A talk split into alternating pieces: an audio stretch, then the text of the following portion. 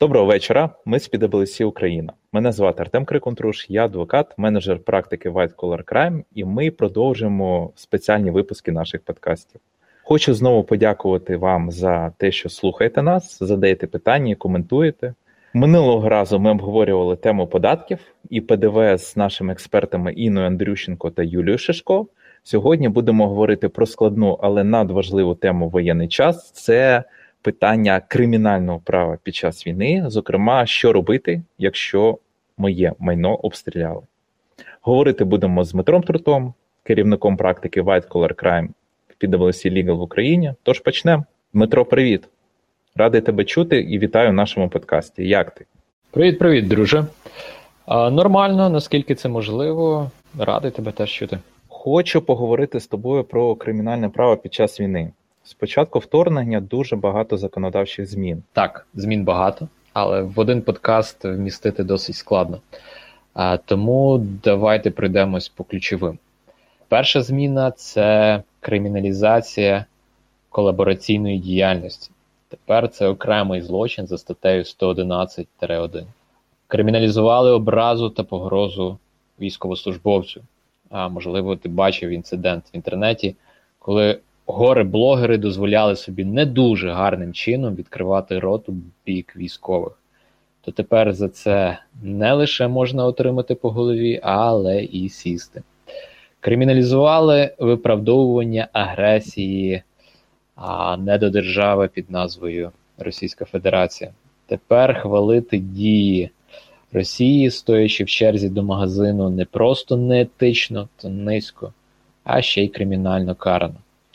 Криміналізували незаконне використання гуманітарки, щоб так звані тилові щури не розслаблялися. Криміналізували несанкціоноване висвітлення переміщення та позиції військових. Як бачиш, багато уваги тепер Кримінальний кодекс приділяє так званим блогерам, тому раджу утриматися від тіктокерства та іншої непотрібного поширення чутливої інформації. Дійсно, накриміналізували дуже багато, і загалом це правильно, бо діяння, названі тобою, дійсно суспільно небезпечні, і є приклади ну, дуже жахливих наслідків, як, от, наприклад, з обстрілом торгового центру Ретровіль. А от щось не караюче, а навпаки, допомагаюче, наш законодавець прийняв. Є корисні ініціативи, дійсно. А, Наприклад, зміни в КПК, відповідно до яких можна скасувати тримання під вартою для проходження військової служби. Можна змінити статус на особисте зобов'язання, якщо є бажання використати кошти в цілях оборони України. А у містах ведення активних бойових дій можна змінити домашній арешт на особисте зобов'язання. А Наступна цікава ініціатива дозволили цивільним брати участь у відсічі агресії, змінили статтю про незаконне поводження зі зброєю щоб цивільні особи, які захищають державу, а не зазнавали негативних наслідків. Ну, З цією статтею завжди були пригоди, але тепер на ці важкі часи хоч внесли ясність. Е, виконання обов'язку щодо захисту вітчизни з усіма наслідками не є кримінальним правопорушенням. Повернемось до питання обстрілу. Якраз згадали обстріл торгового центру. Та й взагалі випадків обстрілу російськими військами цивільних об'єктів ну дуже багато. Це і житло, і комерційна нерухомість, і транспортні засоби цивільні. Це ж злочин. Так, так. Воєнний злочин, звичайно. О, а тут давай зробимо паузу і пояснимо нашим слухачам, яка різниця між військовим злочином і воєнним злочином. Тому що для нас це може бути очевидно, як для експертів, а для засобів масової інформації явно ні, бо досі йде плутанина. Насправді краще пояснити міг саме ти, оскільки в даній категорії справ в тебе значно більше досвіду, але так сталося, що сьогодні ти ведучий, тому спробую я. Саме поняття воєнний злочин є поняттям суто сфери міжнародного права і, відповідно, має більш глобальний та всеохоплюючий масштаб. Тобто воно не стосується конкретної країни чи групи країн, а стосується інтересів всього світу. А воєнним злочином за нормами міжнародного права виступають дії, які являють собою свідоме порушення загальноприйнятих звичаїв та правил війни, тобто порушення так званих законів війни, про які ви чули так багато в засобах масової інформації. О, а де наші слухачі можуть їх почитати? Оці так звані закони війни? Женевські конвенції та протоколи до них. Вони вже десятки років регулюють, здавалося, прості речі, що не можна вчиняти насильство над цивільними, не можна обстрілювати цивільні об'єкти і так далі. Але як бачимо, країна-агресор повністю ігнорує ці норми. Продовжу загальний перелік воєнних злочинів закріплений у статуті Міжнародного кримінального суду, Римський статут.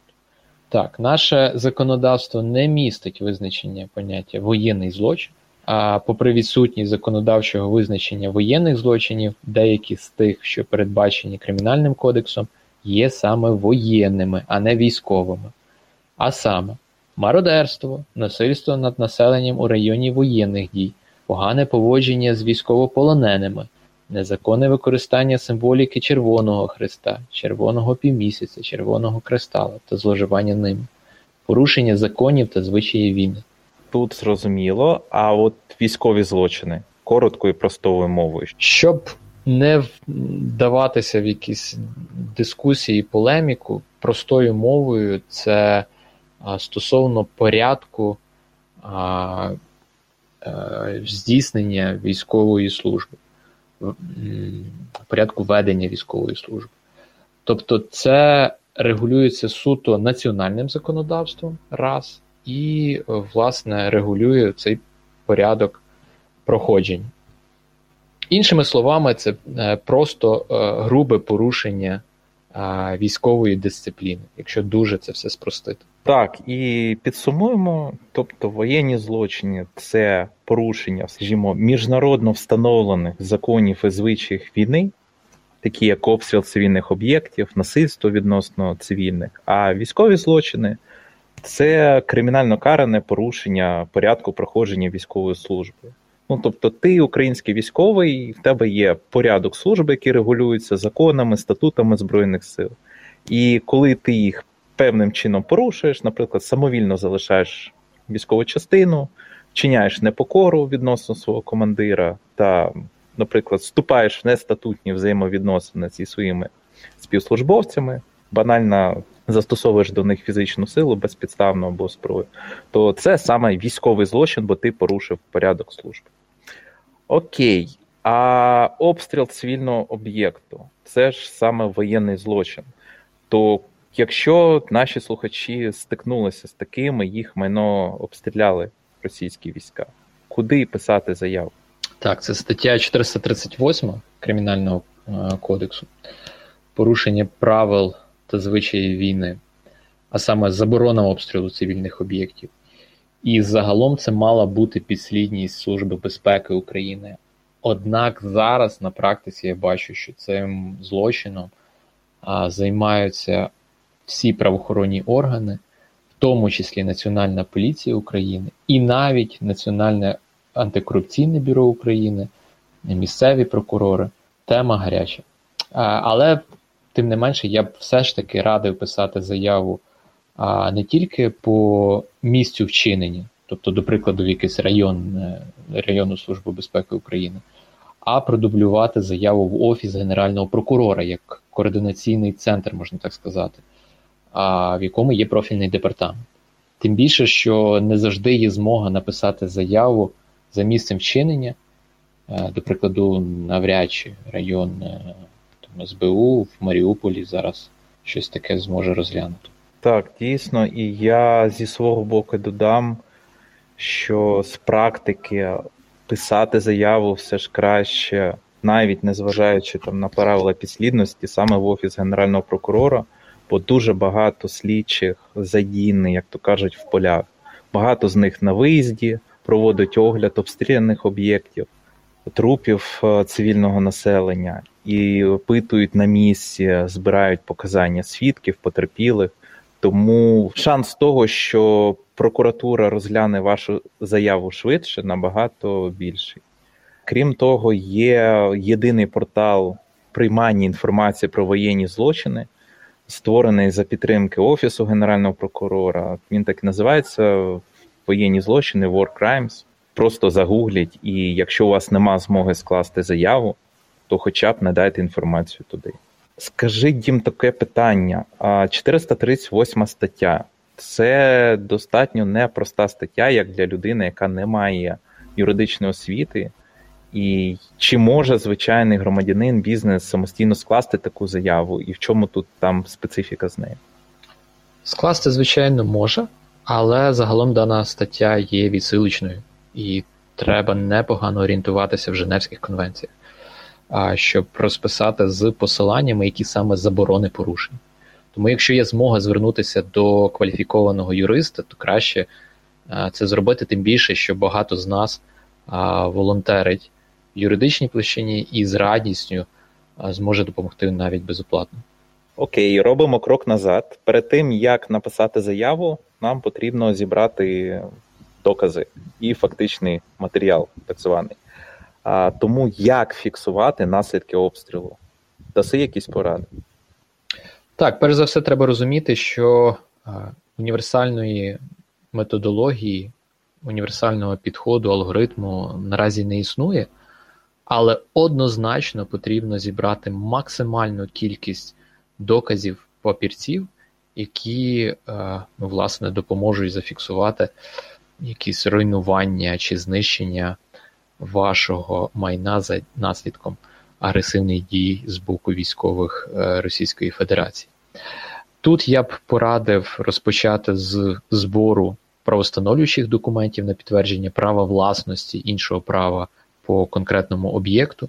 Це звичайна фото та відеофіксація, бажано максимально повна з різних ракурсів. Це свідчення свідків з використанням того ж самого відео та протоколів опитування за участю адвоката. Фіксація пошкоджень а, також в матеріалах з ЗМІ, навіть з боку ворожого ЗМІ, а, з російських пабліків та а, е, ресурсів. Це може бути складання актів знищення пошкодження, складених за допомогою Державної служби з надзвичайних ситуацій, міської влади, військово-цивільних адміністрацій. Це можуть бути навіть банальні акти ОСББ або ЖЕКу, це можуть бути звіти про оцінку майна за участю оцінювача, експерта, аудиторські висновки ревізійної комісії, якщо ми говоримо про конкретні підприємства. Ну і ще окремо я б наголосив, що ми рекомендуємо звертатися з заявами про злочин, про який йшлося вище і це теж як спосіб фіксації. Так, від себе коротко додам, що дійсно це алгоритм можна звести ну, якщо підсумувати, до того, що все, що ви можете зібрати: фотографії, відео, свідчення, інформацію з відкритих джерел, будь-яку офіційну довідку збирайте. Зайвим тут не буде нічого. Але з іншого боку, теж, якщо у вас немає можливості в даний конкретний момент зробити це безпечно і бо у вас нема технічної або іншої можливості, не ризикуйте своїм життям. Ви можете повідомити про воєнний злочин, в даному випадку про обстріл, без е, збору цього всього. Можливо, можливість додати якісь докази з'явиться пізніше. Так само ці поради ми даємо щодо обстрілу нерухомості, обстрілу житла. Якщо ми говоримо про інші воєнні злочини, зокрема фізичне насильство, сексуальне, там своя специфіка про яку, можливо, ми поговоримо пізніше в наступних подкастах. Бо, наприклад, ті ж саме свідчення зайвий раз просити потерпілу від сексуального насильства, говорити про це до офіційного протоколу допиту зі слідчим прокурором не варто, але про це поговоримо окремо. Діма, скажіть, що, будь ласка, чому так важливо от саме розпочати кримінальне провадження? І отримати статус потерпілого. Бо в більшості з наших слухачів може ну таке скептичне уявлення скластися, особливо ті, хто не практикують в кримінальному праві процесі, що ну а яке притягнення до відповідальності? Можливо, російські військовослужбовці, які вчинили воєнні конкретні воєнні злочини, вже не на території України, і ніхто нічого не відшкодує. Навіщо цей статус кримінального провадження потерпіло? Перш за все, кримінальне провадження дозволить вам здійснити ще додаткові фіксацію за допомогою слідчого і процесуальних інструментів. Тобто, в межах розслідування слідчий може теж провести свій огляд місця події, зафіксувати в конкретних протоколах. І, власне, ви отримаєте офіційний статус е, потерпілого. Нам потрібно розуміти, що цей процес довгий по відшкодуванню шкоди, він якраз і розбивається на декілька етапів. І самий перший етап в будь-якому випадку це саме фіксація і отримання максимальної кількості доказів, які потім можуть чи будуть використані власне для, е, для компенсації. А от саме питання механізмів, інституцій, алгоритмів, яким чином ми зможемо отримати цю компенсацію, за рахунок яких коштів, за які, е, за рахунок яких активів. Це дійсно тема складна, вона заслуговує на окремий подкаст.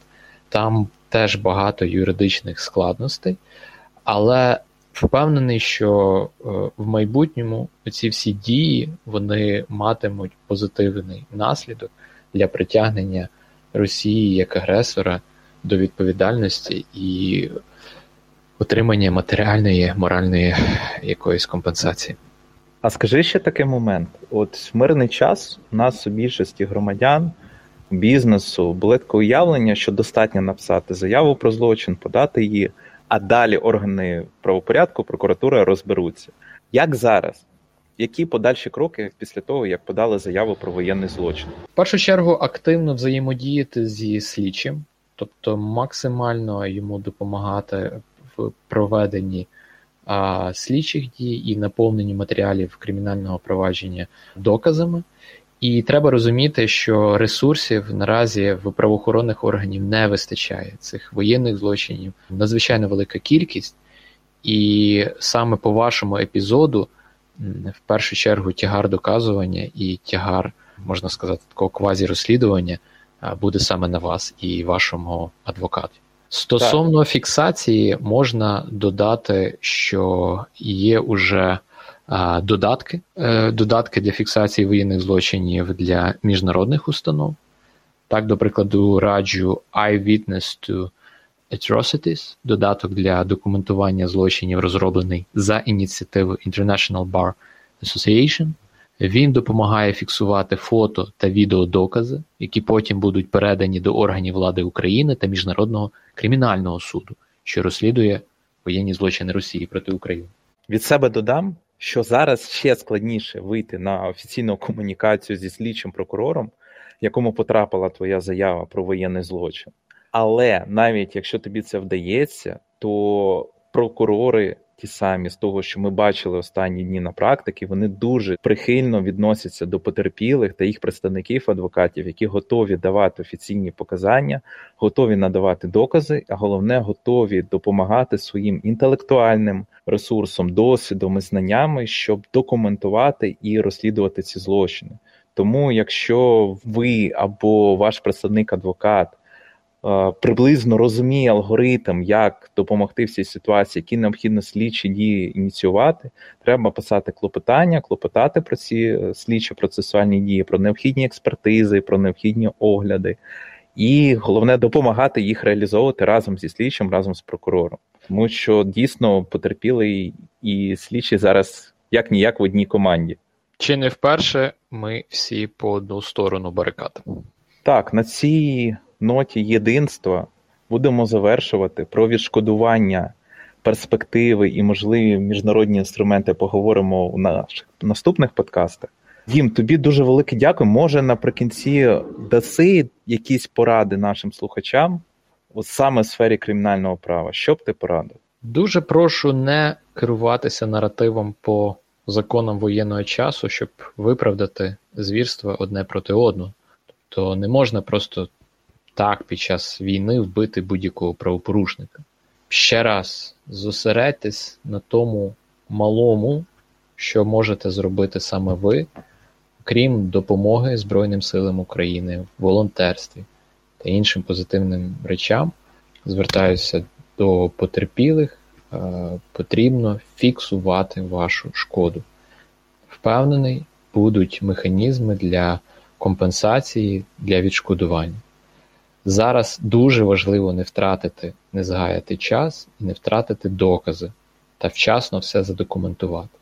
Не гребуйте кримінальними інструментами, відкрийте кримінальне провадження за вашою заявою, отримайте офіційний статус потерпілого. Це можна сказати, така юридична інвестиція в вашу маленьку боротьбу проти агресора. Ну і останнє, слідкуйте за нашими подкастами. Я думаю, що в цей непростий час ми даємо цікаві та корисні поради. Дякую, Дмитро. Дякую нашим слухачам. У наступному випуску ми поговоримо про ще одну дуже надважливу тему. Важливу для всіх, особливо для тих, хто зараз допомагає Збройним силам. Це митниця. Що там відбувається, які законодавчі зміни відбулись, і поради, поради, які наша експертиза може вам надати. Тож не пропускайте.